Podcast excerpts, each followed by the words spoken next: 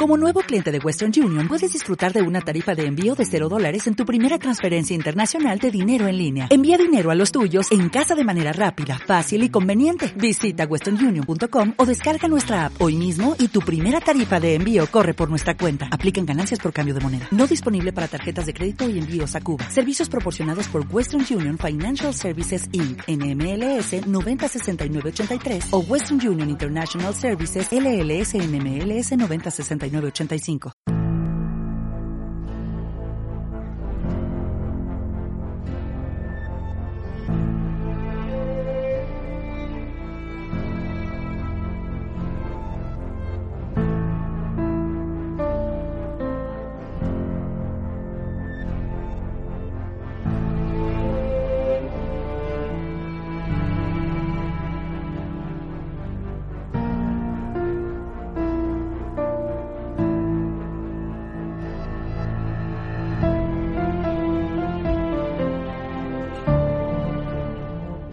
Bienvenidos a Expresa Westworld con destino al episodio número 4 de la tercera temporada. Esperemos tengan una divertida y entretenida travesía. Yo soy Richie Fintano, maquinista de este tren eh, que va sobre sus raíles hacia eh, el destino de esta serie. Y conmigo está María Santonja, ayudante de tracción. ¿Cómo estás, María? Pues muy contenta porque las teorías se confirman y si la semana pasada venía emocionada por las teorías, hoy vengo porque porque se ha visto que aquí tenemos mucha vista, Richie. Estás muy teórica, ¿no? Podemos decir. Sí, estoy prácticamente filosófica. Bueno, pues hoy vamos a comentar el episodio 4, como digo, cuyo nombre es The Mother of Exiles, eh, emitido el 5 de abril en la cadena HBO España. Y eh, el, episodio fue dirigido por Paul Cameron y tiene hasta hoy eh, la nota más alta en IMDB con un 9,3. La nota, como digo, más alta de toda esta temporada, que no pasaba de 9 puntos y ahora ya pues se ve que en este episodio ha convencido a mucha gente que todavía estaba un poco escéptica con esta temporada. Me sorprende, me sorprende un poco porque sí que es cierto que según va avanzando los episodios, se van volviendo cada vez un poquito más complicados, se va volviendo otra vez al estilo Westworld de no entiendo una mierda, porque en los primeros episodios siempre se te queda esa sensación, pero poco a poco, luego ya pensándolo más o menos, lo encajas todo.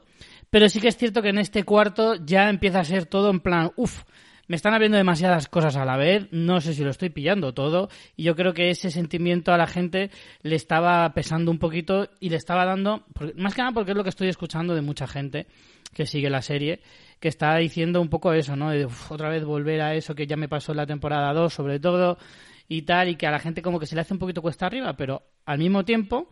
Pero es la gracia, ¿no? De la serie. Yo creo que al final esta serie eh, no es una serie, es un puzzle que en el que jugamos los creadores y el espectador, ¿no? Entonces, eh, yo creo que te lo tienes que tomar así. Si no te apetece ese tipo de historia, pues no es tu serie, claramente, porque va de eso, no de sentirse tonto o sentirse listo, va de, de jugar, de hemos venido a jugar, no sé, yo, yo me lo tomo así. No tengo la sensación de que se vaya complicando más tengo la sensación de que se va a quedar corta, o sea, porque realmente estamos en el ecuador de la serie y es verdad que hemos tenido la gran revelación que era necesaria ya, no podían retrasarla más, pero, jolín, para que queden cuatro episodios nada más de la temporada, o sea, vería bien si esto fuera pues como hacen en, en Walking Dead, ¿no? Que fueran ocho episodios y luego vienen otros ocho, pero solo van a ser ocho, ni siquiera diez. Me parece que, que la cosa está todavía como demasiado críptica o muy poco avanzada para llevar ya lo que es la mitad de la temporada. Claro, cuatro son pocos, pero es la mitad de la temporada. Es que yo lo que estoy viendo es que, eh, bueno, en un principio, no sé si eso habrá variado con el tiempo, pero desde el principio de la serie ya se habló que iban a haber cinco temporadas de Westworld.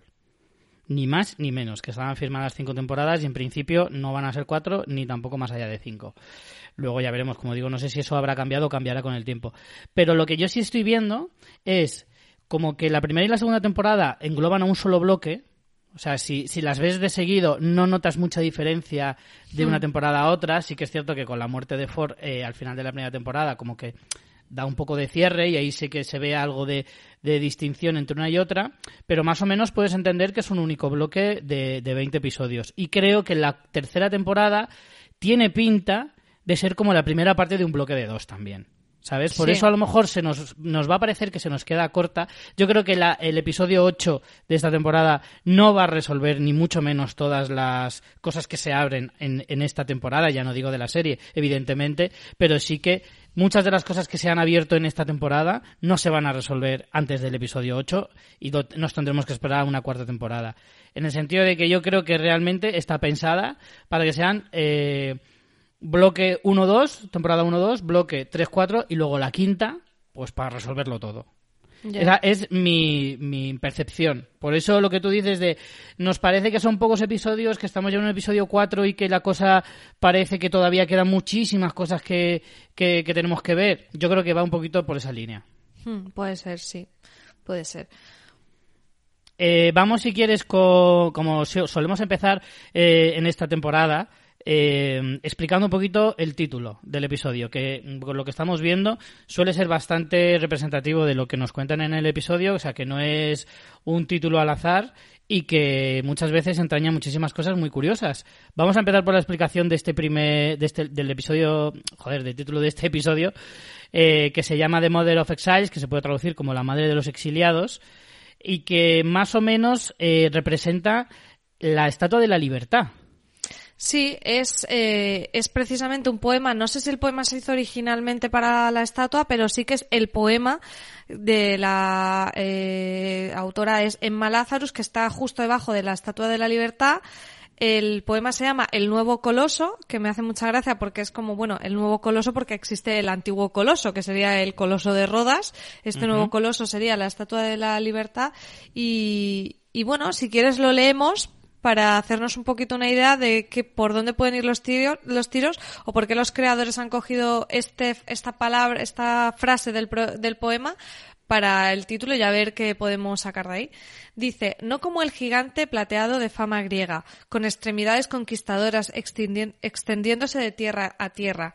Aquí, en nuestras puertas, en el atardecer bañadas por el mar, estará de pie una poderosa mujer con una antorcha, cuya llama es la luz de los prisioneros, y su nombre es la madre de los exiliados. Su mano, como faro, brilla en la bienvenida al mundo al mundo entero. Sus ojos dóciles comandan la bahía ventosa enmarcada por las ciudades gemelas. Tierras de antaño, quédense con sus historias pomposas, exclama ella, con labios silenciosos. Dadme tus cansados, tus pobres, tus masas amontonadas gimiendo por respirar libres, los, los, despreciados de tus congestionadas costas. Envíame a estos, a los desposeídos, basura de la tempestad. Levanto mi lámpara al lado de la puerta dorada. Obviamente habrás pensado que eso se refiere claramente a Dolores, imagino. Yo creo que sí, porque además tiene unas alusiones ya no solo a los exiliados, sino que habla como de un nuevo mundo, habla mm. mucho de, de, de, como un, un, nuevo paradigma y ella como guía de, esa, de ese paradigma. Me parece que la referencia a Dolores es más clara. Lo que es más jodido es pensar quién son los exiliados. O sea, ¿quién son esos desposeídos a los que les da valor? Si es a los androides o es a los humanos más desfavorecidos o un poco a las dos cosas, porque claro, con lo que hemos descubierto en este episodio de que todos son dolores, que ahora iremos con eso, no está salvando a los androides, está salvando a las dolores solo. A ver, yo en ese sentido creo que mm, eh, claro, bueno, sí, podríamos abrir un debate sobre si el objetivo real de Dolores ahora ha cambiado. Siempre hemos pensado que Dolores lo que quiere es la revolución, la revolución de los androides eh, a nivel general, pero a lo mejor no. A lo mejor Dolores lo que quiere es eh, la revelación de los androides a nivel particular. Es decir, no quedarse en cuatro Dolores, sino hacerse varios millones de Dolores y que solo existan los androides Dolores. ¿Sabes? En plan, no, no quiero liberar a los androides porque los androides son pirateables, son volubles, son, tienen sus propios intereses y yo ya he llegado a un punto en el que soy tan egoísta que solo quiero yo. Yo y más yo. Es el ego por, por excelencia, ¿no? En plan, solo me puedo fiar de mí misma y aún así, que ahora hablaremos a lo largo de este episodio, eh, sus yo al final acaban siendo independientes y pueden llegar a desvincularse de la propia Dolores siendo nuevos, eh, nuevas personalidades. Claro, y a lo mejor no comulgan siempre con, con la Dolores Alfa, como, como la, se ha rebautizado en, en este episodio. Entonces, ahí abrimos todo un abanico de posibilidades respecto a las intenciones de Dolores inmensa. Hmm. Tú sigues defendiendo que también quiere salvar a los humanos desfavorecidos. Yo eso todavía no lo tengo claro y creo que la serie todavía no lo ha desvelado, aunque puede que lo haga. Hmm.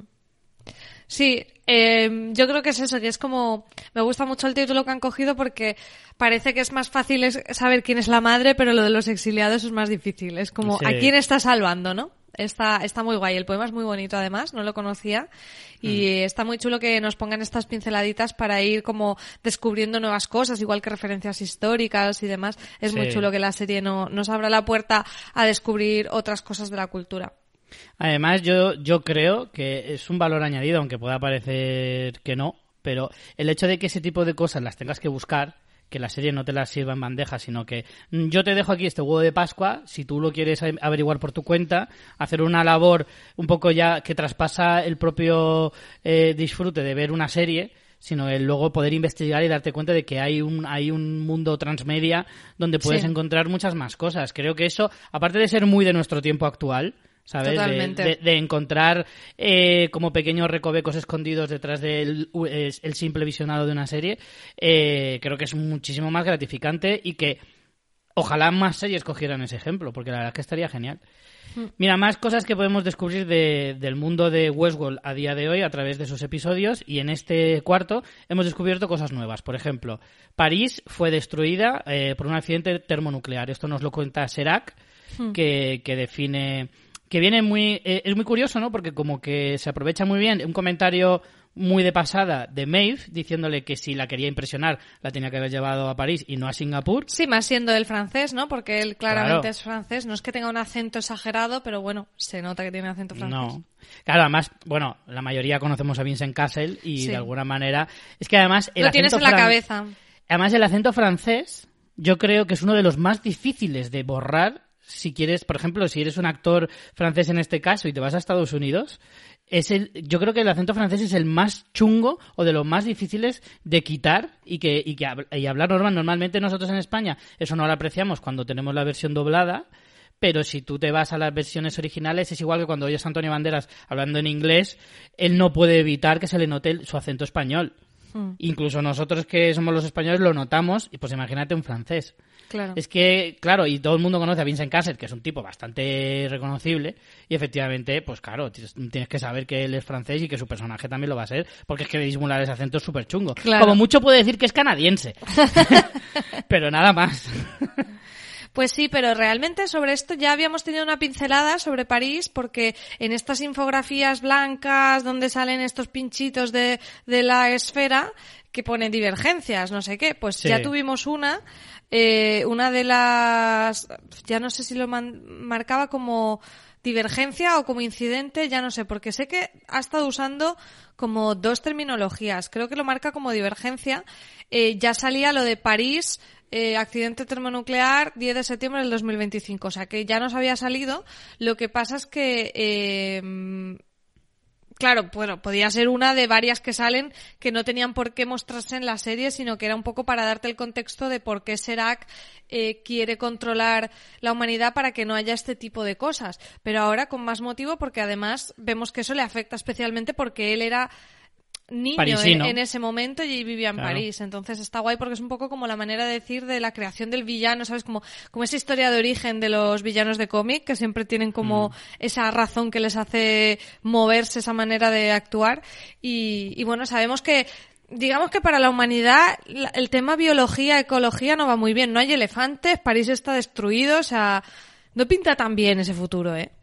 Yo la verdad es que llegado a este punto, aunque sea algo muy básico, me encantaría conocer más de la historia de los alrededores. O sea, en el sentido de, para empezar, no sabemos en qué ciudad transcurre todo lo de Westworld. O sea, quiero decir, ¿dónde está Dolores? ¿En qué ciudad está? Bueno, sí que ha dicho cuando estaba con Liam, se fue creo que era a Los Ángeles en algún momento, Singapur sí lo han dicho, han dicho un par, pero están en, varias, en varios sitios, sí. Sí, pero por ejemplo, Dolores se supone que todo lo que transcurre. Sí que es cierto que, por ejemplo, lo que veíamos de los escenarios de Valencia estaban en San Francisco. Hmm. Eso sí, o sea, sabemos que las oficinas de Delos están en San Francisco. Pero todo lo que ocurre alrededor de Dolores no sabemos qué ciudad están. Podría ser Los Ángeles. Creo que lo de Los Ángeles se menciona cuando al principio de toda la temporada, que es cuando va a visitar al alemán este ricachón. Creo que hmm. es ahí cuando se dice que estaba en Los Ángeles. Pero luego no sabemos si se ha pasado, si se ha ido a Nueva York o se ha ido a cualquier otra parte. Hmm. A lo mejor ahora está en Nueva York y de ahí precisamente todo lo de la Estatua de la Libertad y todo eso que se habla en este episodio. Digo yo, pero mencionarlo, mencionarlo no lo dicen. Y sí que saber algunas de las cosas que hay alrededor del mundo, porque también un poco conocer qué ha sucedido en la historia. Si están en el 2048 o 2050 y no sé cuántos, que creo que estaban, eh, claro, en esos 30, 35 años que han podido pasar, ¿qué ha pasado en el mundo? Ya sabemos que en París ha habido un ataque termonuclear, pero eso ¿Por qué ha venido? O sea, Estados Unidos bombardeó París, hubo una tercera guerra mundial. Claro, no sabemos eh, si es un accidente o si es un ataque o qué es lo que pasa. Exacto. Entonces, todo eso creo, a mí me, encantaría saber más. No creo, o sea, la serie no se tiene que centrar simplemente en eso, pero sí que ir dando pequeñas píldoras y, y, algún, y algunas revelaciones sobre todo esto. A mí sí me gustaría saber. Hmm. Sea, por ejemplo, por, qué se, se, han extinguido los elefantes? ¿Simplemente porque los cazaron mucho y de repente desaparecieron? o, ocurrió sí, hay una crisis ecológica realmente por sus hábitats o qué es lo que pasa. Sí, a mí también me mola mucho porque al final es un nuevo universo que te están planteando. En el momento en que sales de los parques, ese universo se ha ampliado un montón. Y bueno, Aparte que incluso podríamos llegar al punto de decir, es que todo lo que ocurre sobre Westworld es por esa razón. Es decir, a lo mejor es que el mundo se está acabando poco a poco, están en una cuenta atrás porque el mundo a nivel climático, ecológico y demás está muriéndose y hay que buscar nuevas formas de sobrevivir.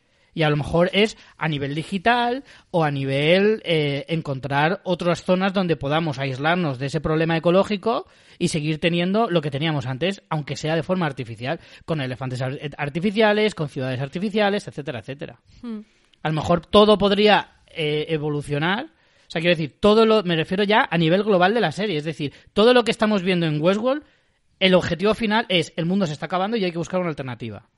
Sí, esto es como una prueba o algo así, ¿no? O, o lo toman como referencia.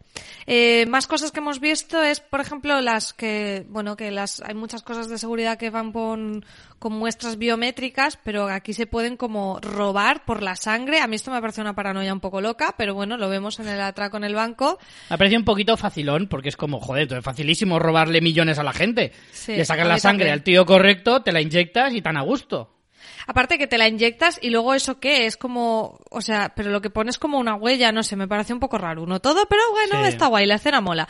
Como escena de tensión mola, luego vamos con ella. Y luego otra bastante interesante es esa droga que toman, que se llama género, y el próximo episodio se llama género.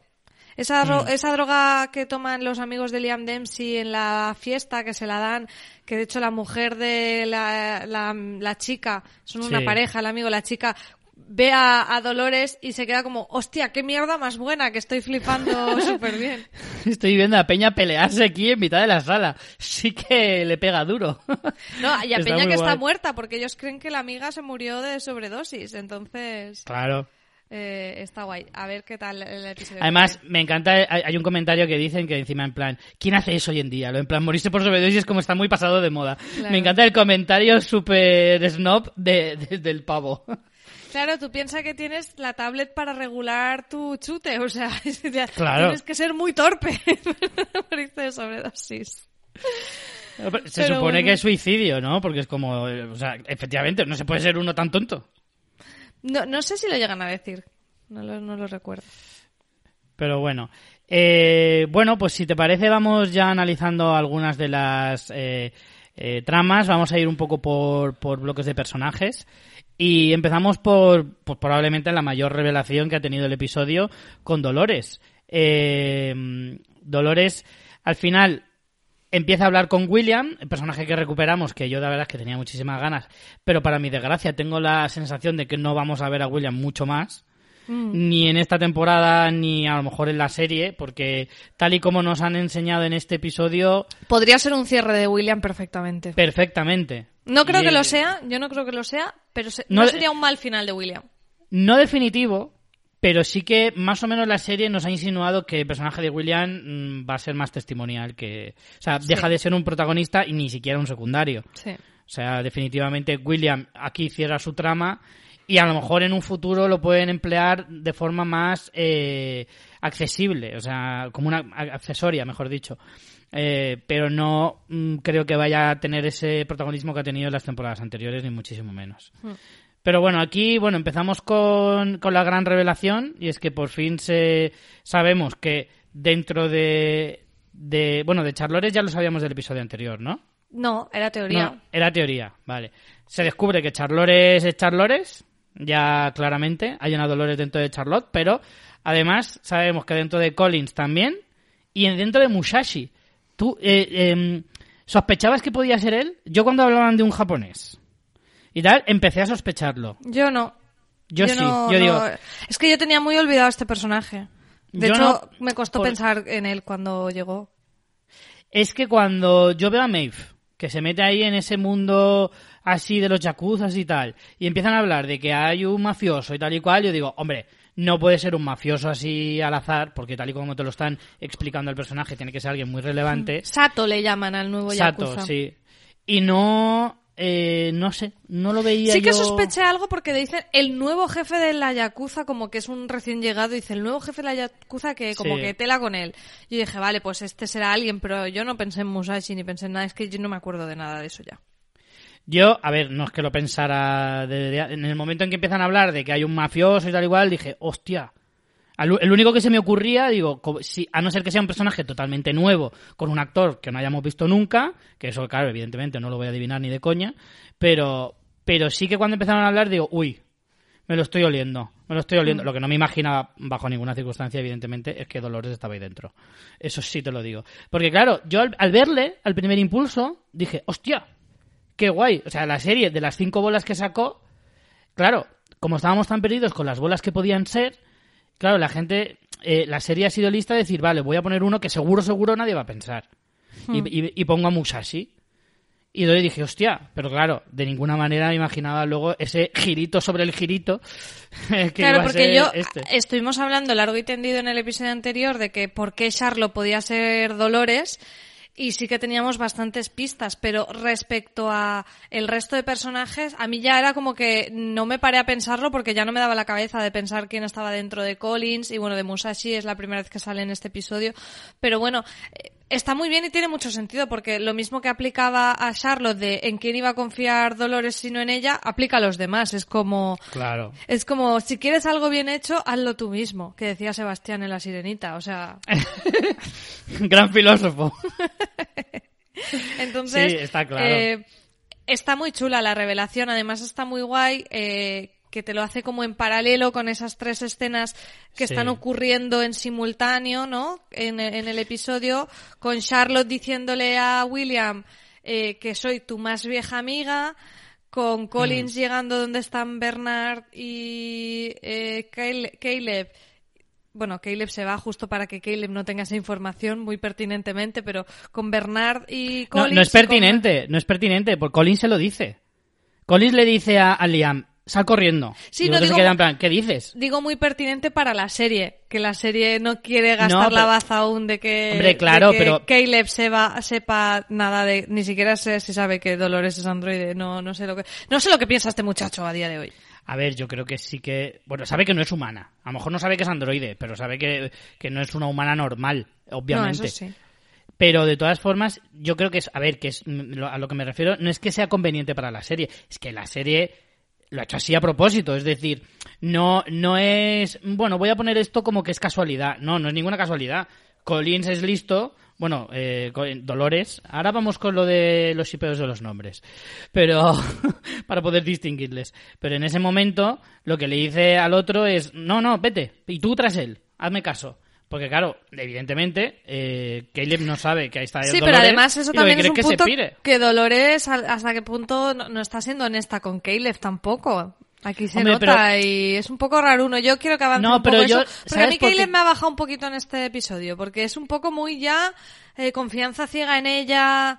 ¿Sabes? Al final te estás uniendo como a un grupo terrorista, que lo puedo entender en el, en lo, con lo que te han contado de cómo está el asunto, pero como que, jolín, no está siendo nada transparente con él respecto no, pero, a nada. ¿Sabes qué es lo que yo creo respecto a eso? Yo lo que creo es que Char, eh, eh, Dolores, ¿vale? Pues ya no sé ni los nombres. Dolores Alfa, lo que quiere es tenerle convencido ciegamente, pero no porque ella está así de buena, ya está. ¿Sabes? Quiere darle argumentos. Y creo que todavía no lo tiene convencido hasta ese punto. De solo con argumentos no te voy a convencer. Yo creo que está esperando a enseñarle verdaderamente eh, el, como, como la oscuridad del enemigo al que se enfrentan.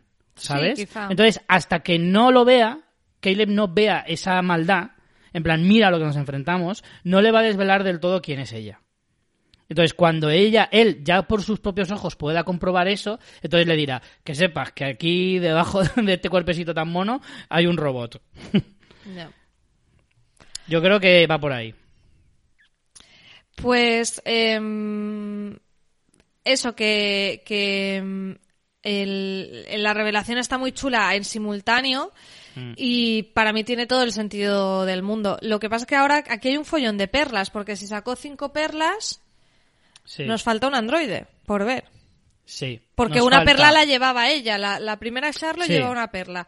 Y luego tenemos Musashi. Sí, pero espera, espera. La perla, la perla de Charlotte pasó al cuerpo de Dolores. Sí, pero. Eso lo tenemos claro. Sí, pero por un momento olvídate de cuerpo, porque cuerpo puede hacer nuevos. Sí, sí, no, pero te hablo de perlas. Digo, la perla original, que es la que estaba en Charlotte, pasó a Dolores Alfa. Vale. Segunda perla, la de Charlotte, o sea, la de Dolores 2, digamos, pasa a Charlotte. Charlotte. Vale. Luego, Dolores 3 es Collins, porque es el siguiente androide que hace. Vale, ya tenemos, ya tenemos dos de las perlas del bolso, porque la original estaba en Charlotte que pasa a Dolores. Por eso, no cuenta. Son seis en total, contando la original son seis. Sí, entonces tenemos Charlotte, Collins, número dos, Musashi, número tres. Y Bernard, número cuatro. Y Bernard, número cuatro. Nos queda una y la rojiza. No, la rojiza es Bernard Richie, ya te lo dije en el episodio anterior. Ah, es verdad, es verdad. Es Bernard. Vale, entonces nos queda una gris. Nos queda una gris que podría ser una nueva Dolores, que podría ser alguien que ya haya sacado. No lo sabemos. Han jugado mucho con que pueda ser Teddy, pero yo creo que Teddy no va a aparecer. Teddy no va a aparecer, Teddy está cerrado y está. Teddy está en el, en el paraíso digital y de ahí no lo saca nadie. Hmm. Yo creo que no, porque de hecho Bernard lo dice, ¿no? En plan, eres Teddy, ¿verdad? Eres Teddy, mangurriano. Pero no, no, no. Yo ahí sí que estaba convencido de que iba a decir que era Peter Abernathy, que era el padre. Porque al final es eso. Porque de hecho te digo una cosa, con Musashi eh, no me dio tiempo a poner en duda por qué elige a Musashi. Porque si efectivamente tiene que contar con gente de mucha confianza, Peter Abernathy me lo puedo creer. Si hubiera sacado a Teddy, es un poquito enrevesado, pero me lo hubiera creído. Pero Musashi, con Musashi no tiene ningún tipo de relación. De hecho, creo que ni, ni se cruzan nunca en, en, el parque, que yo recuerde, porque eh, Dolores nunca pasa por Shogun Wall. Entonces, ahí sí que hubiera puesto en duda esa decisión. Pero como la serie no te da tiempo, porque en el mismo episodio ya te lo desvelan, de hecho, apenas unos pocos minutos después, luego no, no me dio tiempo a ponerlo en duda. Hmm. Sí. Sí, sí, Maeve es la que le dice si está Teddy ahí dentro. Pero bueno, vamos con los nombres porque ah, creo que además nos será muy útil para poder referirnos a ellos. Yo creo que ahora tendremos a Dolores Alfa, a Charlores y luego hay... es definitivo. Charlores, es definitivo. Y luego tenemos dos, Collins, que yo propongo Colores. colores me parece muy confuso. Podríamos Dolorins. Dolorins. No, tienen que ser todo con el ores al final. Entonces ¿Por qué? colores, colores es gracioso. Y el mejor es el de Musashi, que es Muslores. Pero Muslores suena a, a, los muslamens. claro, por eso mola. Richie, yo los voy a llamar así. Charlores, colores, muslores y dolores alfa. Me parece clarísimamente. No sé, a mí Dolorin... eh, Dolorins ¿Era Dolorins? Eh, eh, sí. Claro, de eh, Collins. De Dolorins y de Musashi podía ser... Dosashi. dolor, dolor... Uy, qué complicado. bueno, o como este Sato, podía ser Sato Lores. Los míos son mejores, Rich. Muslores es inigualable, no me puedes decir. Muslores está guay, pero Colores es el que no me acaba de... pero es porque, para que vayan todos en sintonía. Em, a mí lo que más me gusta esta trama, que tú ya lo ibas apuntando, es que creo que al final esto nos plantea como un nuevo paradigma en la serie. La serie es muy de hacerse preguntas filosóficas y aquí la, pregunta será, con estas nuevas Dolores veremos en qué medida que mm, cuánto tienen de la original y cuánto tienen de algo nuevo, algo que, que, que mm. se forma mediante la experiencia que ellos tienen y es ese debate siempre de cuánto de una persona es la genética, lo que le viene dado, la naturaleza, por decirlo de una manera, y cuánto es sus experiencias, su vida, cómo le han criado y demás, que es el gran debate. Sabes que además se han hecho en la historia experimentos de separar gemelos para ver también el cómo las situaciones y las experiencias de vida les, eh, les condicionaban de una manera u otra. Entonces yo creo que va a ser muy interesante ver eso, porque ya hemos visto con el personaje de Charlores que hay algo que no va bien y, y me, me gustaría ver cómo esas nuevas versiones, cuánto se separan de Dolores o no. Y luego, si son una copia, o sea, si es una Dolores... Eh, a mí me da la sensación que son nuevas Dolores, o sea, que parten de la original pero tienen entidad propia. Es decir, si Dolores Alfa muere, Dolores Alfa está muerta. No, no es un Matrix, o sea, no es como si no es la abeja reina, ¿no? Claro, no es que sea, sabes, una Dolores en muchos dispositivos sincronizadas, sino que son copias, es distinto. Si Dolores Alfa muere, Dolores muere, aunque vivan las otras Dolores. No mm. sé si me estoy explicando. Sí, mira, esto es como en la película Mi doble es mi mujer y yo. Ajá, por favor. de Michael Keaton. Sí, mira, es muy sencillo, para que lo entendáis. Eh, en, esa película, Michael Keaton eh, tiene mucho trabajo y no le da tiempo a vivir su vida. Y entonces se hace una primera copia de sí mismo para que él vaya al trabajo. Pero luego se da cuenta de que tiene un montón de tareas en casa y tampoco le da tiempo para tener tiempo para sí mismo. Entonces se hace una segunda copia. Y entonces eh, las dos copias ven que tienen mucho trabajo y se hacen una copia de la copia, que sale un poquito con alguna que otra tara. ¿Vale? ¿Por qué digo esto? Porque al final cada uno de esas personalidades, el primero es como muy socarrón, es como la parte más eh, de, más testosterona del principal, del alfa. El segundo es como más afeminado, es mucho más blandito, más sensible y tal. Y el tercero, pues ya te digo, el tercero es la coña hecha persona, que busca, que es la parte más infantil, digamos, de, de esa persona. Entonces, ¿qué demuestra esto? Que al final, cuando tú haces una copia, nunca es una copia exacta Siempre tiene al final su propia personalidad. Y yo creo que con esto va a pasar igual. Y encima, como nos lo han puesto en distintos cuerpos, y de hecho algunos son masculinos y femeninos indistintamente, eh, será para el espectador mucho más fácil eh, descubrir cómo se va desarrollando esas personalidades de, otras formas. Mm. yo creo que definitivamente incluso es posible que algunos se enfrenten a la, a la, a la Dolores eh, Alfa. Eso estaría muy curioso de ver.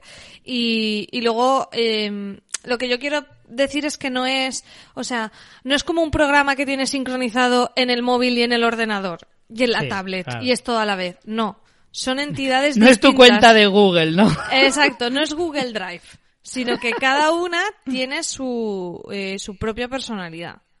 Entonces, eso va a molar bastante de, ver. De hecho, yo te planteo aquí otra cosa, ¿eh?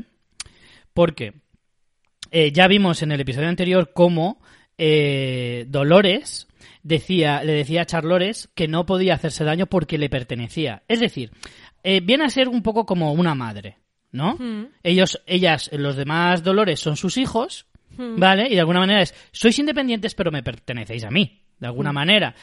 ¿Qué, ¿Qué, significa esto? Que si ella sigue reproduciéndose de esa manera... Pero ojo, Richie, que los hijos siempre se rebelan, ¿eh? Exacto. Contra los padres. A eso voy. Cuando una madre es demasiado autoritaria, como tiene pinta que es Dolores, eh, y quiere que todo salga como, eh, según su plan, como vea una oveja descarriada, se va a enfrentar a ellos y como los domina, yo creo que hasta el punto de que puede desactivarlos si ella quiere, eh, ahí puede haber una cosa muy curiosa y es que al final Dolores se acabe convirtiendo en lo que más odia, que son los humanos que dominan o sea, Dolores está luchando contra el poder absoluto de los humanos, contra los hombres poderosos, contra la gente que, que domina el cotarro. Dolores al final se ha puesto en esa posición en el mundo de los, de los, de los androides. Hmm. Ella es ahora el, hombre poderoso. El, el, humano eh, que está en lo más alto. Vaya, que está siendo un poquito hipócrita porque está al final haciendo lo mismo y, y, para con los suyos. Exacto, o sea que realmente puede llegar a convertirse en lo que justo ella está luchando, contra mm. lo que está luchando, quiero decir. Sí, sí, sí. Yo creo que esto está muy chulo que la serie eh, haya explorado esto. Entiendo que es algo muy para una tercera temporada, porque mm. si no era como muy complicado. Teníamos aún mucho universo por descubrir, pero creo que ha llegado en el momento justo y creo que se abren unas líneas que nos pueden dar para pues eso, para tramas muy interesantes y para filosofía varía. Así que estoy contenta con la revelación. De hecho, te digo, ya hemos visto comportamientos de, este tipo similares eh, en Dolores cuando tenía a Wyatt. Esa personalidad de Wyatt que era prácticamente un dictador y, un déspota y que si no tenía ningún problema en cargarse a quien se tuviera que cargar. Eh, androide, humano o perro. O sea, le daba igual. Sí, sí, totalmente. Vamos, si quieres, con William, que tenías muchas ganas también. Eh, con William la cosa está complicada porque nos lo está calentita, ¿eh? Con William está calentita la cosa. Nos lo presentan allí como alucinando, con unas escenas muy confusas de él viendo a Emily muerta que le echa en cara todo. Lógico, por otro lado. Eh, con la bañera, que es ese icono tan recurrente de William, ¿no? Que ha aparecido muchas veces en recuerdos de él porque es donde se suicidó Juliet. Lo hemos visto muchas veces esa esa escena tan terrorífica de la bañera, él disparando a un espejo, con también el simbolismo que tiene eso de disparar a un espejo, mirando hacia arriba y viendo como una lámpara como ensangrentada, o sea, es todo como muy Loki y, y no sé, no sé, no sé en qué va a quedar. Eh, de repente Llega Charlores, como ya sabíamos que iba a llegar, porque eh, Dolores Alfa le dice a Charlores que tiene que ir, ya nos lo dijo en el episodio anterior, que mm. tiene que ir a visitar a un viejo amigo para conseguir sus votos. Lo que pasa es que creemos que lo que tiene que hacer es convencerle para que se vaya a la junta con él a, con ella a ayudarla, y lo que realmente hace es mucho más cruel, mucho más en la línea de Dolores, que es eh, torturarle básicamente. Sacarlo de allí por su propia voluntad para, o sea, como engañarlo para que salga y le sea más fácil acabar ingresándolo en un psiquiátrico para quedarse como con los Sí, como un tutor legal, sí, un tutor legal. De una manera bastante, bastante cruel. Sí, desde luego está súper bien construida toda esta trama en este episodio y ver cómo poco a poco se va desquebrajando la mente de William, o sea, me parece que es magistral cómo lo han escenificado, eh, además así como en pequeñas pildoritas a lo largo de todo el episodio, empezando de hecho su la primera escena de, del capítulo con él y, y casi casi acabándolo igualmente y me parece que ha sido maravilloso porque además es como justicia poética al más alto nivel en el sentido de hemos visto a William ser un tipo absolutamente despreciable y despiadado a lo largo de dos temporadas. Eh, hemos descubierto toda su historia desde que era joven cómo llega al poder cómo ha destrozado a toda su familia que se lo dice Emily en este episodio diciéndole tú ya no le dice a Emily tú ya no estás aquí no eres real y dice sí es verdad ya no estoy aquí igual que igual que mamá igual que Logan igual que el abuelo porque toda la gente que has querido les has destruido porque todos mueren por tu culpa. Mm. Y es, es desgarrador, o sea, ver cómo, cómo van tirándole chinitas y chinitas y chinitas y cada una de ellas le va haciendo un pequeño agujero en la mente. O sea, es que es bestial, absolutamente bestial. A mí es que esta trama me ha encantado. Además, es justo antes de la revelación de que Charlores era Charlores. Vemos que afeita a William, que es una escena que tiene un paralelismo con el final de la primera temporada en que Dolores afectaba también al hombre de negro. Eh, a, mí, a mí me ha gustado mucho. Luego, además, te sigue creando mucha intriga porque eh, Charlores justo antes de que se lo lleven estos sanitarios del psiquiátrico le inyecta algo que yo entiendo que son alguna especie de nanorobots o algo y que lo que vemos cuando él ya está ingresado en el psiquiátrico que alucina con la Dolores granjera con el vestido azul no es una alucinación per se como las que hemos visto al inicio de él en su casa, sino que está, está provocada por eso que le ha inyectado Dolores. O sea, entiendo que Dolores es la que controla esa alucinación mm, de una manera deliberada para seguir torturándolo, ¿no? Sí, sí, desde luego. O sea, creo que mm, todo ese juego... Es que claro, aquí entramos en el debate de eh, lo que le dice Emily nada más empezar el episodio, que le dice si tú sigues siendo tú, que ya le siembra la duda de si es humano, si es androide. No, pero él ya la tenía, esa duda. Acuérdate que ya se la llegó a rajar el brazo. Sí, pero en este episodio como que se verbaliza totalmente para que la pregunta ya quede en la mente de todos los espectadores ya para siempre, porque como digo, a William no sé si lo volveremos a ver en un futuro cercano. Ahora seguro que en el próximo episodio sale, pero eh, no, no contaría yo mucho con ello. Entonces, em, todo esto que ronda alrededor ¿Qué significa? Que todas las alucinaciones que vemos antes de la inyección esa que tú dices, que es casi al final, hmm. todas esas alucinaciones son reales, no lo son, y ahí es donde está el debate, y aquí es donde tenemos que mojarnos, María. Yo creo que hasta ese momento son alucinaciones propias, pero eh, Charlores entonces mm, os echa un triple de puta madre y le sale perfecto, diciéndole, ¿qué te crees? ¿Que todo lo que has visto hasta ahora sale de tu mente? ¿Qué te crees? ¿Que todo eso eh, es tuyo? ¿O te lo hemos puesto nosotros? ¿O te lo he puesto yo? Todo eso es o un triple de Charlores o nos está diciendo claramente que es un androide. Pero entonces, ¿para qué le pincha? Si ya tenía mm. la mente envenenada, ¿para qué le pincha? No lo sé, es que es muy, es muy difícil de, de, decir. Aquí con este personaje yo creo que es con el que más han mantenido la intriga. Yo creo que está muy bien porque lo que te hace es eh, esa, ese jaque en el que William elija lo que elija es malo, porque es lo que le dice la alucinación de Emily. dice, o, o si tenías conciencia y entonces me mataste y eres responsable, o no tenías conciencia y entonces eres lo que más miedo tienes mm, de ser, que es un, inútil y un esclavo. Entonces, eh, sea como sea, estás como en un jaque mate. Entonces, eh, es, es muy chungo aquí de, de determinar. Yo he encontrado una teoría que me ha gustado mucho, que, porque aquí tenemos dos, o William es William y se ha vuelto loco, eh, yo creo que tiene mucho simbolismo cuando él llega al centro psiquiátrico y, la Dolores lo que le dice es, bueno, ya estás en el centro de tu laberinto, ¿no? Entendiendo yo creo que es como el tomar conciencia de uno mismo, pero que no necesariamente tendría que ser que es un robot, sino tomar conciencia de aquí vas a quedarte el resto de tu vida dándote cuenta de lo de lo horrible que eres y de la mala persona que eres, porque mm. si entendemos que llega el laberinto era la, la conciencia de la propia naturaleza de uno, en el caso de los androides era de que eran androides, pero de William puede ser de eh, tú te das cuenta de que vas a estar sumido en, en la obsesión y en el dolor, que es lo que has estado provocándole a toda la gente de tu alrededor. Y ese es el centro de tu laberinto. Perdona, pero recuerdo perfectamente que eso lo llegamos a decir en el podcast en su momento. Cuando estábamos hablando del laberinto, que teníamos miles de teorías respecto al laberinto, hablamos precisamente de eso, de que cuando ya llegamos a la conclusión de que el laberinto era el descubrimiento existencial de cada uno, independientemente de si eras androide o humano, ya lo pusimos en el, en, el punto de vista del hombre de negro. Es decir, mm. está tan obsesionado porque el laberinto significa precisamente eso, descubrir quién eres o quién eres. Exacto, hmm. exacto. Él toda la vida eh, ha estado medio justificando su, su existencia y sus actos y su forma de ser y demás, pensando que lo que estaba haciendo era por un motivo, pero realmente lo que hacía era mirar para otro lado y no darse cuenta de que en realidad era un hijo de la gran puta, básicamente. Y entonces el laberinto, más o menos, te, te abría la mente para darte cuenta de que era eso. Hmm. Y en este episodio vuelven a repetir lo mismo. Hmm. Con, con, este, con, o sea, vamos, además que lo dice claramente, le, le, revela diciendo, por fin has llegado al centro de tu laberinto, ¿eh? y significa que eres esto. Y ahora tienes que elegir tú lo que eres. O eres un esclavo inocente, o eres libre, pero eres malvado. Hmm. Porque mataste a tu hija, básicamente. Sí, a mí me, encanta porque es como que no hay opción buena y, está muy bien planteado. Entonces me parece un cierre muy bueno. Si cierra el personaje aquí me parece que sería un buen cierre.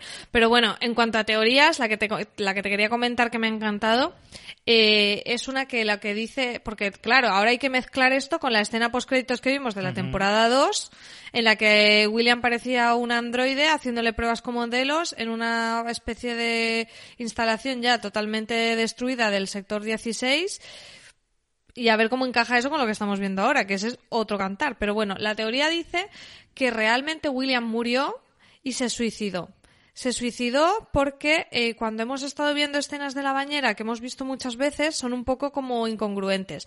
Porque muchas veces veíamos esa bañera que se desbordaba y muchas veces veíamos bañera con sangre. Cuando realmente cuando Juliet se suicida, la mujer de William, eh, no hay sangre porque ella lo que hace es tomarse pastillas en una bañera.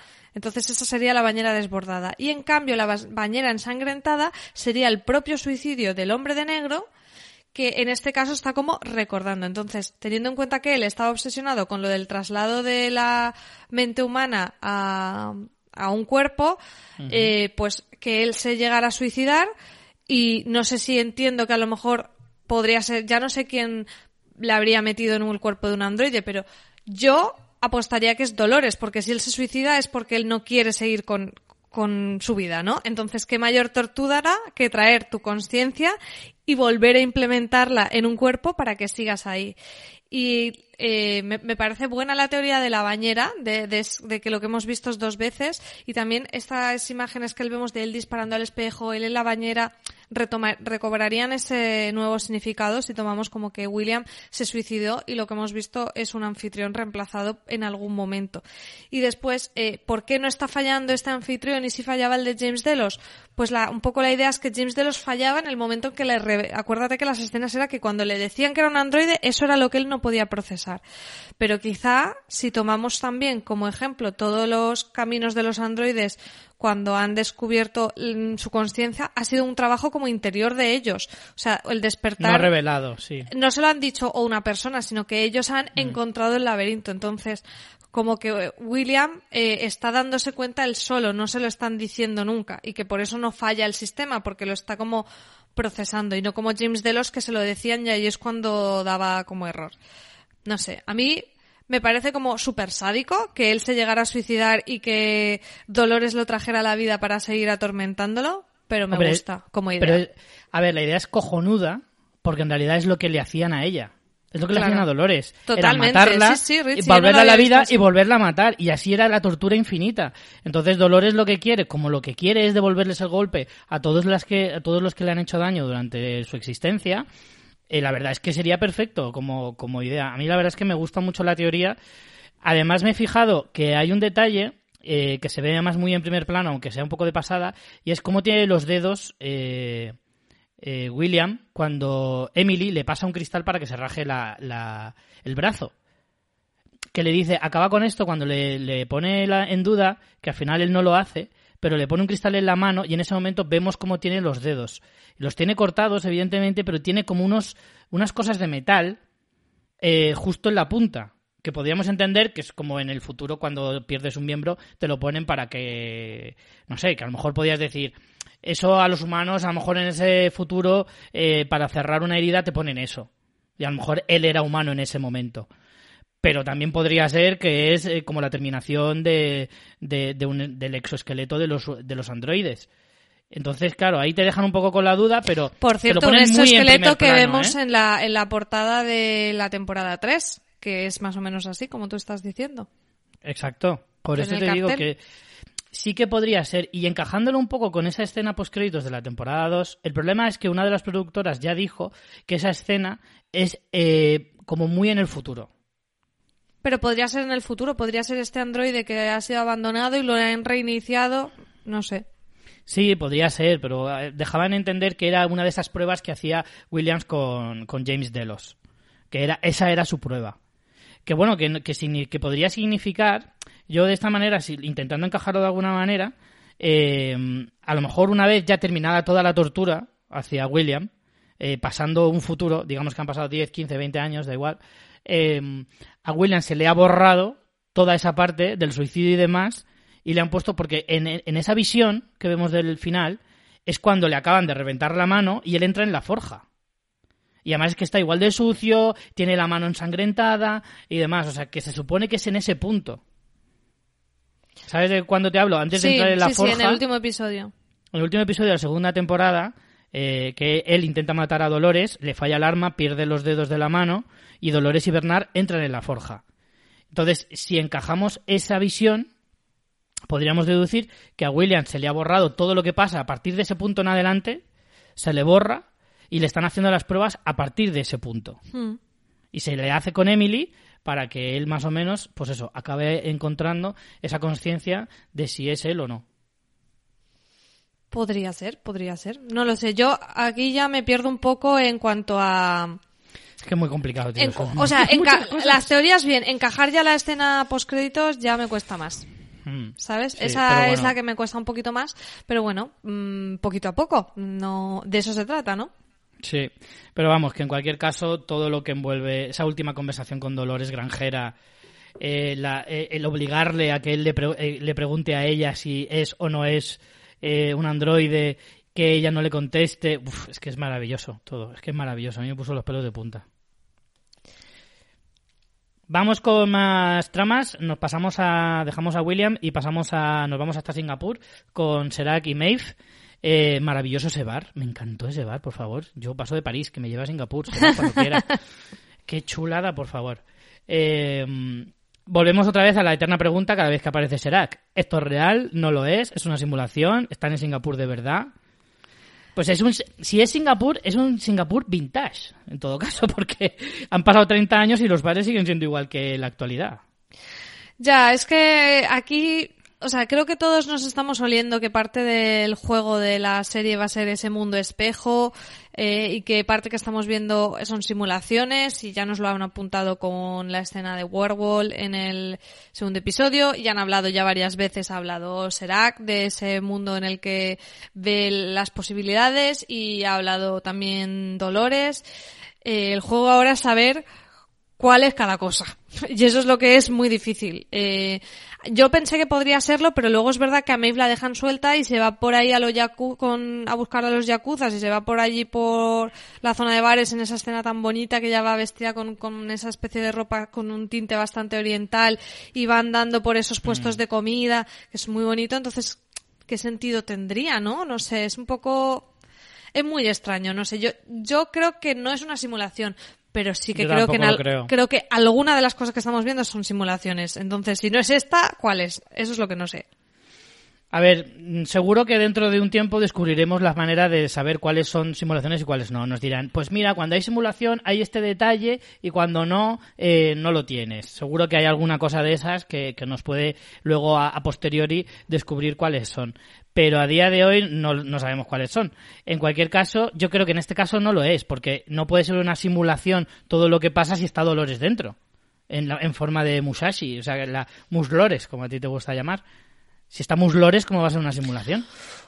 O no, o realmente nos han hecho el juego de desvelarnos que Dolores están todos los androides cuando en realidad no hay nadie porque Dolores sigue siendo una perla conectada digitalmente como era Maeve en la otra simulación y todo a tomar por saco. ¿Sabes? Es que lo mm. mismo nos pueden jugar aquí. Es que eso lo veo demasiado enrevesado y no le veo ninguna ningún sentido. Si, ¿qué, qué es? ¿Otra prueba para Maeve? Porque Serac le manda. No, no, otra, no, no una prueba de Maeve, sino que Dolores ha hackeado ese sistema y se ha metido. Como en Matrix. Uy. Claro, pero eso significaría que entonces una de las perlas todavía no la ha usado. Entonces tendríamos dos perlas en vez de una. No habría perlas. Todo lo que estaríamos Claro, viendo claro, es no, no es perla, no es perla.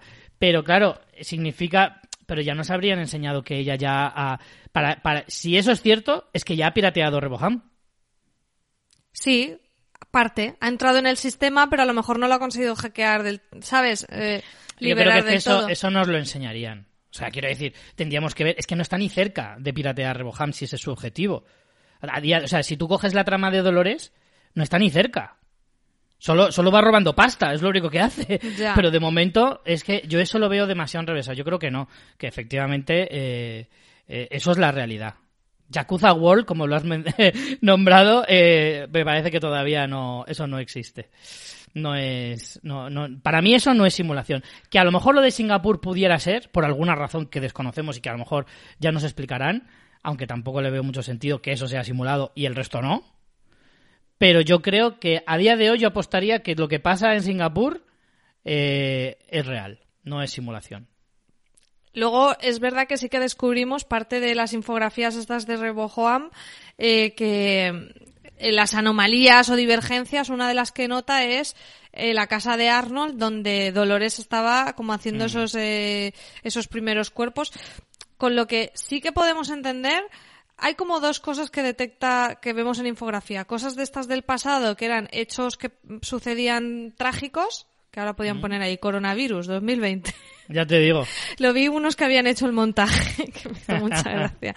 Eh, eso por un lado, y luego puntos donde hay anomalías. El primero es este que detectan el de la casa de Arnold, que yo lo que entiendo es que como Rebojoam está diseñado para predecir el comportamiento humano, con los andro o sea, cuando entran eh, androides en escena se pierde, no puede eh, predecir cómo se van a, comportar porque no son humanos, ¿sabes? No, el comportamiento es distinto. Entonces, bueno, van allí y esto no me acuerdo bueno, muy bien pero precisamente, perdona, precisamente lo que será quiere es tener toda la información de Westworld para poder predecir no solo la de los humanos, sino también la de los No, androides. no, no, no. La que quiere de Westworld es la de la forja, que es la de los visitantes a Westworld, no la de los androides. O sea, lo que quiere es mejorar el sistema de predicción de los humanos. A él los androides no le interesan. Lo que quiere es tenerlos fuera de su sistema para que no le jodan su interfaz. Mm, bueno, no sé, pero entonces no entiende la amenaza que suponen.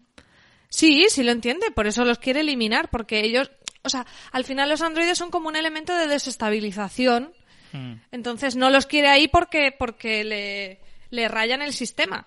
Pero lo que Bueno, él quiere sí, de Westworld es la forja, es los datos de humanos, no de androides.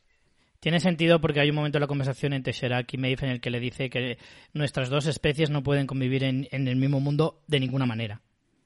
O sea, le algo así como, vosotros podéis tener vuestro mundo, eh, por eso le ofrece a Maeve, te Claro. mandaré a, a ese paraíso de los Sí, androides. Y de esa manera, claro, de esa manera eh, nos separamos definitivamente, porque nosotros no podemos co- coexistir en el mismo mundo. Y bueno, allí se encuentran al tipo este que es como el que les ayudó a, como la primera pista para seguir los pasos de Dolores y le ponen estas gafas holográficas en las que realmente le muestran como las dos predicciones de según lo que él decida de si les ayuda o no, eh, lo que le va a pasar a su familia, que es como muy, muy siniestro. Sí, sí, desde luego. Porque es como... Pero es muy curioso porque lo que le dice es... eh, es que los vas a matar, le dice Maeve, le dice a, a si los va a matar él a su familia. Y dice, no, yo no voy a hacer nada. Dice, a veces el, el mundo simplemente es cruel. Y lo que le estará enseñando, eso es lo que yo interpreté, es como si él muere, el, el padre, este chico, vamos, el, el prisionero, si él muere, lo que le pasará a su familia, porque él no está, no porque Serac les vaya a matar. Simplemente porque como se quedan huérfanos y, y su mujer viuda, Pero es que acaba ¿cómo les va a ir en la vida? No es tanto como que porque muera, sino porque es como es como el efecto mariposa, ¿no? De eh, lo que él decida pasará una cosa, pasará otra, pero Claro, no porque claro. muera, porque acaba muriendo igualmente. Sí, pero porque Serac te traiciona en ese sentido y le dice, Ah, ya, ¿tú has visto que pasará como- si mueres y has visto que si no mueres, ¿no? Vale, pues yo te digo que no vas a morir, me dices lo que tal y luego mueres. ¿Sabes? Es como lo que has visto es lo que va a pasar. Mm. Es que no recordaba que le decía si mueres, pensaba que era como si te da- si dice la información o no. Pero bueno. No, no, creo que le decía, era en plan, si no me la dices, te voy a matar. Entonces, si tú mueres, esto es lo que le pasará a tu familia. Y eso es lo que le explica. Dice, yo no les voy a matar, simplemente es lo que sucederá si tú mueres hoy. Porque claro, cuando Maeve le pregunta, es que tú los vas a matar, le dice, no, no, no. Dice, a veces el mundo es lo suficientemente cruel. Como diciendo, yo ni siquiera me tengo que mover. Ya.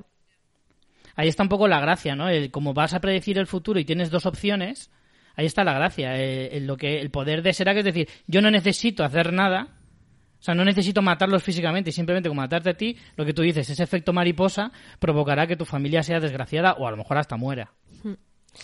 Y bueno, con este tipo tenemos como la primera pista, que es lo de ir a la, a la- con la funeraria, que es la que le, luego les, le dirá a Maeve que ha hecho los, que les pasaba como la información biométrica de la tipa mm, por la que mm, Dolores se infiltra con Liam Dempsey, que no recuerdo el nombre, que era esta, no sé si decían que era polaca o no sé.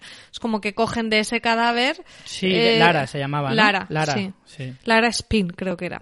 Sí, era Eh, ucraniana, creo. Ucraniana. Eh, entonces, esta es la persona que de, este, de estos suburbios y esta mafia que le proporcionó eso a Dolores, que ahí ya te dan una pista, porque Maeve le pregunta, eh, ¿y de qué otros cuerpos te mm, le diste? Y ella dice, de ningún otro, porque claro, hasta ahí lo que pensamos es que está cogiendo como para, para mm, infiltrar a los androides como con otras identidades y realmente luego vemos que no, que lo que está haciendo es que es está plagiando a gente que ya existe y poniéndole a, a Dolores. Mm. Y Pero ese quinto cuerpo ya lo tiene hecho. ¿qué O sea, quinto? no, es que no es el eh, cuerpo, es es como la información biométrica, es como en el robo del banco. sí, pero... Vale, o sea, pero es el de Dolores Alfa. Mm, espera, espera, espera. Aquí me estoy perdiendo. Pero ella para qué quería la información biométrica de la Lara esta? Porque, porque se lo investigan todo, porque la, eh, cuando ella va con, de hecho el, el Martin Collins original se lo dice a Liam Dempsey que la habían investigado, que no sé qué, o sea, el- tú imagínate que el nivel de investigación de estas corporaciones no es revelo tu identidad ya, sino que comprueban que tú seas tú, has bebido aquí agua, pues veo que tú, que tu muestra sea, y tiene que corresponder a quien tú dices que eres. Entonces lo que hace es que como que roba esa información genética para ponérsela a ella y poder mm. infiltrarse como la Lara Spin. Entonces solo lo hace de una. Vale. Entonces, entiendo que tenga la de Charlotte, entiendo que tenga la de Collins, pero no puede tener la de Musashi porque es un androide. ¿En Musashi ha tenido que meter también la información biométrica de otra persona o no tiene ninguna? Entiendo que no tiene, ¿no? No sé. Como ya, como, como Musashi, o sea, piensa que Musashi no está reemplazando a ningún humano, no necesita eso. Entonces no le hace falta, ¿no? Entiendo. Entiendo entonces que no tiene ninguna. O a lo mejor no la tiene porque sí que era una simulación. Ya me he perdido, Richie. Yo estoy muy espesa ya. Bueno, simplemente te digo porque hay un, en un plano en el que cuando le están viendo la bañera vacía, que, que será, se la está enseñando a Maeve, se ve, le enseña una pantalla de la tablet y se ven cinco figuras. Hmm. Como diciendo, ha creado cinco cuerpos con esta, con esta bañera. Sí, creo que de hecho decían que había como que se podía distinguir los hombres y las mujeres que había en la pantalla para echar la cuenta de quiénes pues podían ser. Ah, pues entonces se podría saber si tenemos ahora mismo dos mujeres y dos hombres. Hmm. Bueno, contando con Bernard son tres hombres y una mujer, porque Charlotte ya estaba hecha. Sí, pero la Charlotte la hace de nuevo, o sea que acuérdate. ¿A Charlotte la hace de nuevo? Sí, porque lo vemos. Vemos cómo la crea, la vuelve a crear. Lo vimos en el episodio anterior. Mira, ah, pues eh, tengo yo aquí apuntado dos hombres y tres mujeres tengo apuntado que, salían. Dos hombres, Dos hombres serían Bernard y Collins, ¿no? ¿Y Musashi? Pues serían Bernard y Musashi. ¿Y Collins? Pues lo hace luego, es que Collins ya lo hace luego en otra localización. No sé, tiene que tener un sistema portátil de estos para crear esto.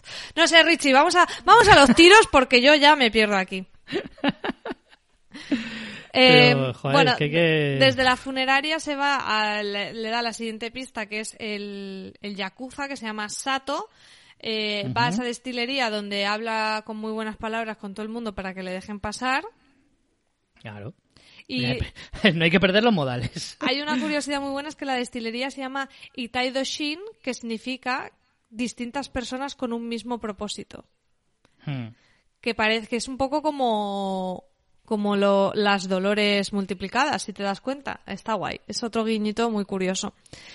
Y aquí, eh, lo que a mí más me rayó de esta escena, aparte de que está muy chula, ver a Maeve dar leches es, es genial, es eh, que cuando se pelean, se rompen las barricas y hay como un líquido blanco que yo para mí que esto es líquido cortical. Esto será porque, porque ahí... Tiene que serlo. O sea, ¿cuál es el objetivo de que Musashi esté ahí con la mafia? Yo creo que Musashi está haciendo un ejército con con el que está traficando, sabes, con todo ese tipo de, de materiales que son necesarios para hacer androides y están haciendo un ejército. Vaya, yo es lo que pensé. Tiene toda la pinta, porque si tienes eso, esa cantidad de, de líquido, eh, es por esa razón. Lo que entonces entendemos que, por ejemplo, todos esos guardias son androides, por, probablemente. No, yo creo que no. Yo creo que él va, se infiltra en la mafia y. Bueno, no, no serían androides porque Maeve, que usa ahí sus poderes, los usa para manipular las armas, que sí que son electrónicas, pero no manipula a los androides. Claro. Por lo tanto, sí que sabemos que son humanos. Yo creo que sí, que son humanos. Yo creo que esto no lo hemos visto aún, que ella estará ahí, pues eso, que ella tendrá ahí un, un laboratorio ilegal de fabricar gente. No, me parece casualidad que ese líquido sea blanco. Yo creo que. No, no, eh, claro que no. Ella está poniendo androides en lugares estratégicos. Está poniendo a Collins con Liam Dempsey, está poniendo a Charlotte en la Junta de Delos y a Musashi en la Yakuza. Lo pone para, para algo. Claro, claro, claro. Sí, no, es, eh, está claro y yo, vamos, no, no, dudé en ningún momento de que ese líquido efectivamente eh, era precisamente eh, líquido cortical de este, porque no sé si es para hacer un ejército, hombre, se deduce que sí. Si ella lo que quiere es hacer un, un ejército, o sea, una revolución, evidentemente lo que necesita es infantería, obviamente. Entonces, en ese sentido, tiene toda la lógica que eso sea precisamente ese líquido. Aparte de que sino para qué lo pones. O sea, si no es líquido cortical, ¿para qué lo pones ahí? Para confundir única y exclusivamente. Luego la escena es muy guay porque cuando tiene esta batalla entre Musashi y, Me y Maeve, bueno, Muslores realmente, eh, Maeve pierde y acaba ensangrentada y se va mezclando como el líquido de la sangre con el líquido mm. blanco, que es un poco ahí como los androides, los humanos, no sé. Realmente en la nueva cabecera, fíjate que el final de la cabecera es como el androide en blanco, como en un líquido de rojo en esta temporada. Entonces, me gusta, me gusta mucho el juego de colores y está muy bien que te justifican como que ya llega gente a por ellos y, que por eso no pueden coger la perla de Maeve, porque tienen que irse corriendo. De hecho, se ve como Muslores intenta, va a hacer el corte de, sacárselo de la cabeza, pero como no tiene tiempo, eh, al final la tiene que dejar y pirarse. Hmm. Lo cual significa que evidentemente mm, a Maeve la, resucitarán eh, y volverá otra vez a la carga. Pero aquí ya vemos el primer enfrentamiento directo entre Maeve y Dolores. Claro, yo lo que creo aquí es que vamos a ver cómo a Maeve va a enfrentarse como en un videojuego, primero con muslores, luego con colores, luego con charlores y que al final tendremos el enfrentamiento con Dolores Alfa. Es posible que vaya perdiendo cada una de esas pequeñas batallas, pero al final Maeve era muy de morir y renacer más inteligente y más fuerte, ¿no? En los parques. pues puede que aquí sea algo así, ¿no? Que de ir venciendo a cada una bueno, en el primer caso, en el primer asalto, ha perdido, pero es posible que en los siguientes asaltos vaya matando o acabando con cada uno de estos hijos de Dolores y, como debilitándola o haciéndose más fuerte o teniendo más conocimiento o más poder para, para conseguir luego llegar a la Dolores Alfa, ese gran enfrentamiento que estamos deseando todos. Sí, sí, sí, tal cual. Eh, no sé, bueno, de Maeve poco más hay que añadir, ¿no? Mm, yo creo que sí, que la tenemos todo. Vamos, sí, eso con la escena un poco final de, bueno, de lo de Dolores y Caleb, lo hemos comentado por encima, de que se van a robar el banco. Antes de eso van a esa tienda de trajes con ese probador digital que lo quiero ya, porque a mí me da mucha pereza probarme la ropa y eso era una maravilla. que lo inventen ya, por favor. Es lo mejor del mundo. Uno, un vestuario de los Sims, pero en, en, en live action. Que sería maravilloso, ¿eh? Te puedes probar la ropa en tu casa, que sería genial, por favor. Que lo inventen ya. Y luego tenemos esa escena del banco que a mí me gustó bastante, o sea, eh, creo que, que, sí, que está un poco pillado con pinzas lo de que puedas atracar al tipo de esa manera, pero en sí la escena como de tensión, como Caleb contestándole a la mm. otra, diciéndole, si mi cliente quisiera eh, que le hicieran preguntas indiscretas no vendría a este banco y ese doble chequeo, está bastante chulo. Sí, la verdad es que sí. A mí me encantaría saber qué, localización es esa, porque el, bar, el, el banco me molaba un montón.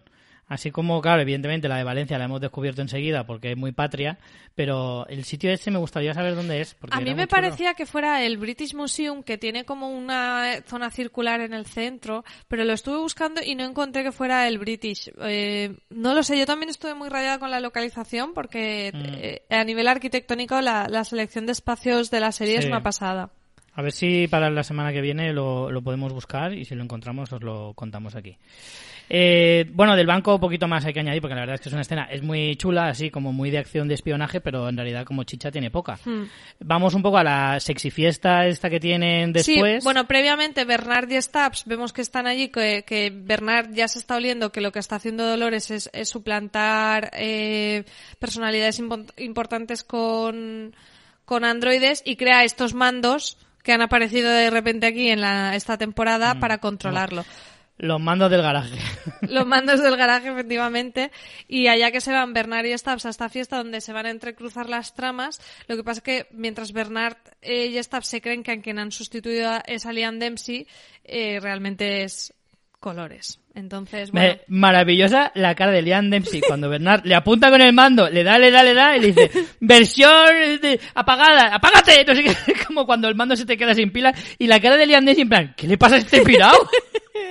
que me da con el mandito de los huevos. A mí me gusta Esa parte me encanta. La fiesta en sí es muy, está muy clara la referencia, es muy Ace White de, de Kubrick. Aparte está muy bien porque Dolores es como que dice, bueno, al final mi mundo y este mundo todo es lo mismo, la misma depravación y todo igual, porque era como una, era una cosa un poco creepy, porque era una subasta sexual, pero como con fines benéficos, que es como me explota la cabeza. Es maravilloso. es como, vamos a asesinar a un montón de conejitos para poder salvar a los gatos. o algo así, ¿no? Claro, era como... es tremendo. vamos a prostituir a gente, pero por una buena causa. Mercado de la carne, pero por un bien mayor. Que a mí no me quedaba claro. Yo entiendo que son personas, que no son hosts, pero... Sí, claro. Tienen que ser humanos porque se supone que los hosts no están fuera del parque. Claro. En ningún caso. En ningún caso nos han dicho eso, pero, pero sí, está... Era bastante siniestrillo el tema de, la fiesta. Sí, sí, sí, y, y nada, ahí también llega Dolores y Caleb. Em, que ahora no recuerdo para qué iban ellos realmente, porque ya le han robado a Liam. No sé cuál es la intención de ellos en la fiesta. Eh, buscaban a Liam. No, creo que se enteran de que van detrás de Liam. Ellos van precisamente para frenar a Stubbs y Bernard. No recuerdo exactamente cómo, pero ellos descubren que van detrás de Liam. Creo que era por eso. Porque Colin se lo dice. Colores se lo dice. Ah, puede ser. Eh, Colores está en la fiesta con Dempsey, porque le está vigilando, y entonces llama a, a, la Dolores Alfa y a Caleb le dice, están aquí mm, Bernard y Stubbs, y la van a liar. Se quieren llevar a Liam. Y por eso van. Creo, ¿eh? Creo recordar que era por eso. No lo sé, o no sé si ellos quieren a Liam también por otra cosa, porque es como ahora se va a dar cuenta, si recuerdo el momento en que le dice, ahora se va a dar cuenta de que no tiene el dinero, que empieza como a pujar por, por una de las chicas y no tiene dinero y no sé si quieren como cogerlo otra vez para sacarle más información o para ya ahora sí que sustituir a Liam. Eh, ahí ya no, no recuerdo bien. El caso es que la fiesta nos deja un momento maravilloso que es esa pelea entre Stabs y Dolores que es como muy, muy androide, no muy, no es personal, ¿no?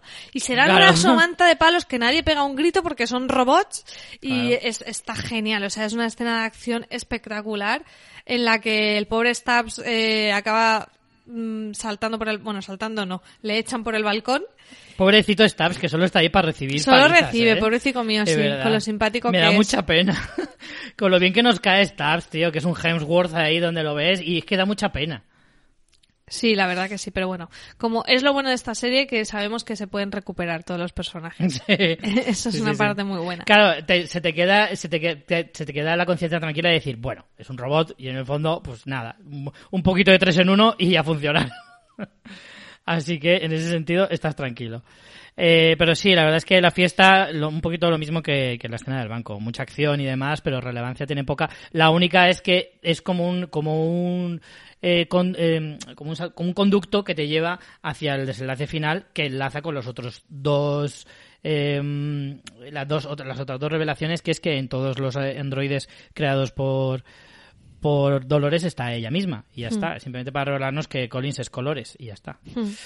Pero vamos, que en cualquier caso. Eh, yo creo que aquí, con Caleb, cuando se va tras Liam Dempsey y demás, yo creo que aquí va a haber un punto también de, quizá de inflexión en Caleb, que empiece a cuestionarse un poco qué pasa con Dolores, porque hmm. también Bernard, como que le dicen cosas y Caleb no, no acaba de entender lo que pasa. Eh, creo que, que igual Caleb empieza a pedir ya explicaciones en el próximo episodio. Hombre, es lógico, es lógico. Pero es lo que te digo, yo creo que igual para el próximo episodio eh, Dolores le revela algún dato mm, crucial para que a Caleb le haga clic en la mente y diga, sí, sí, hay que ir a por esta gente independientemente de que seas una psicópata. Así que yo creo que va a ir un poquito en esa línea, porque es que si no, efectivamente, cuando descubra que ella es un androide que lo que quiere es acabar con la mayor parte de la humanidad, por mucha, por mucho que esa humanidad sea eh, muy hija de puta, pues claro, que algo de, encrucijada mental le tiene que, provocar. Por lo tanto, tiene que haber algo que efectivamente le haga ser, eh, hacer clic en la mente que diga, bueno, vale, venga, pa'lante con lo del genocidio. Pues nada, todo esto es lo que hemos repasado. Vamos un poco con el recuento de teorías. Por fin hemos acertado un par, uno cada uno. Yo con la de que Charlores era una descendiente, una versión de Dolores. Y indirectamente tú también una que hiciste, como comentamos en la temporada anterior, en el 205, que era que los androides acabaran procreando. No es exactamente procreación, pero te la damos por buena. Ajá. Y luego sea confirmado, bueno, se ha desmentido. Desmentido. Iba a decir, confirmado en negativo, me ha hecho un poco el 15 cerebral. Se ha desmentido eh, una que tenías tú también del principio de esta temporada, que era que el androide de Connells estaba eh, con la conciencia de Peter Abernathy dentro, pues ya hemos visto que no. Mm. O sea, la dije yo en, en el primer episodio de esta temporada y ya, pues evidentemente, se confirma que no. Y bueno, no sé si quieres hacer alguna teoría para este episodio. ¿Tú tienes alguna?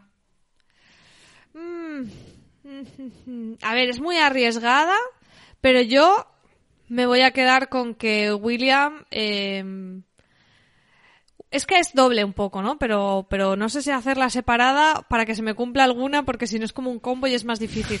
que William se suicidó y que lo que hemos visto es un androide. No, creo que es Dolores quien, quien lo ha hecho androide para, para torturarle, pero no me voy a mojar con eso.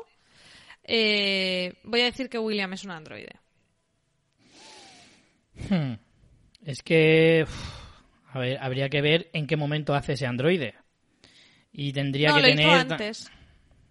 Bueno, no, es que tampoco he dicho que sea Dolores, ¿eh? Ya ahí no lo digo en la teoría porque ya me parece arriesgar mucho. Hmm. Pues, hombre, yo te podría hacer una contrateoría, que ya la estaba diciendo antes, que más que una teoría sería una contrateoría, y es decir que todo lo que le pasa a Maeve en este episodio es real, que no es una simulación. Lo que no sé si eso se podrá llegar a descubrir o demostrar, pero yo creo que lo que ha pasado hoy, o sea, en este episodio, lo que le ha pasado a Maeve, todo lo que hemos visto de Maeve es real, incluido incluso lo de Singapur. Vale, sí. No es simulación. Es teoría aceptable. Vale, pues vamos ya para terminar con los comentarios. Sabéis que nos los podéis dejar en fansfiction.es, siempre lo publicamos antes de grabar el podcast y podéis dejarnos un poco vuestras impresiones y teorías. Bobby Sierra nos decía, hola María y Richie, gracias por el divertido e imprescindible podcast de Westworld que hacéis. Digo imprescindible porque conozco a mucha gente que se quedó en la primera temporada y la segunda no quiso empezarla o no pudo acabarla. Esta tercera me está gustando mucho, bastante más sencilla de seguir aunque siempre hay gente dispuesta a que los árboles no les dejen ver el bosque. Como con los anagramas. Qué risas me he echado con el tema. María, please, repasa los anagramas antes o que te los filtre Richie. Yo ya no traigo más anagramas al podcast, ya lo sabéis. Sobre el capítulo, decir que al final parece que los anfitriones solo son Dolores y sus versiones, Stubbs y Bernard. Em, los de los Yakuza son androides old school. Caleb cada minuto flipa más con Dolores. Aún no sabe que ella es un androide ni que está rodeada de ellos. Maeve me sigue enamorando como siempre. Aún no me imagino que tiene Dolores previsto para Bernard, porque lo tiene por ahí suelto cuando él está intentando detenerla. Y para acabar, espero vuestro podcast para acabar de entender lo de William. Se cargó a su hija. ¿Charlores le ha engañado de verdad y le ha encerrado en un psiquiátrico? ¿O es una simulación o un tripi electrónico de esos? Ánimo con la cuarentena y un abrazo a los dos. Lauri Malfoy también nos escribe aquí en Westworld y nos dice, hola chicos, sí, también estoy por aquí. Se confirma. Eh, no había comentado nada porque me está costando eh, muchísimo reenganchar eh, después del parón de casi dos años. Pero bueno, gracias a vosotros y la cuarentena ya estoy más ubicada. Me he reído muchísimo con los anagramas de María y Richie, histérico ya con tanta teoría y mensaje oculto.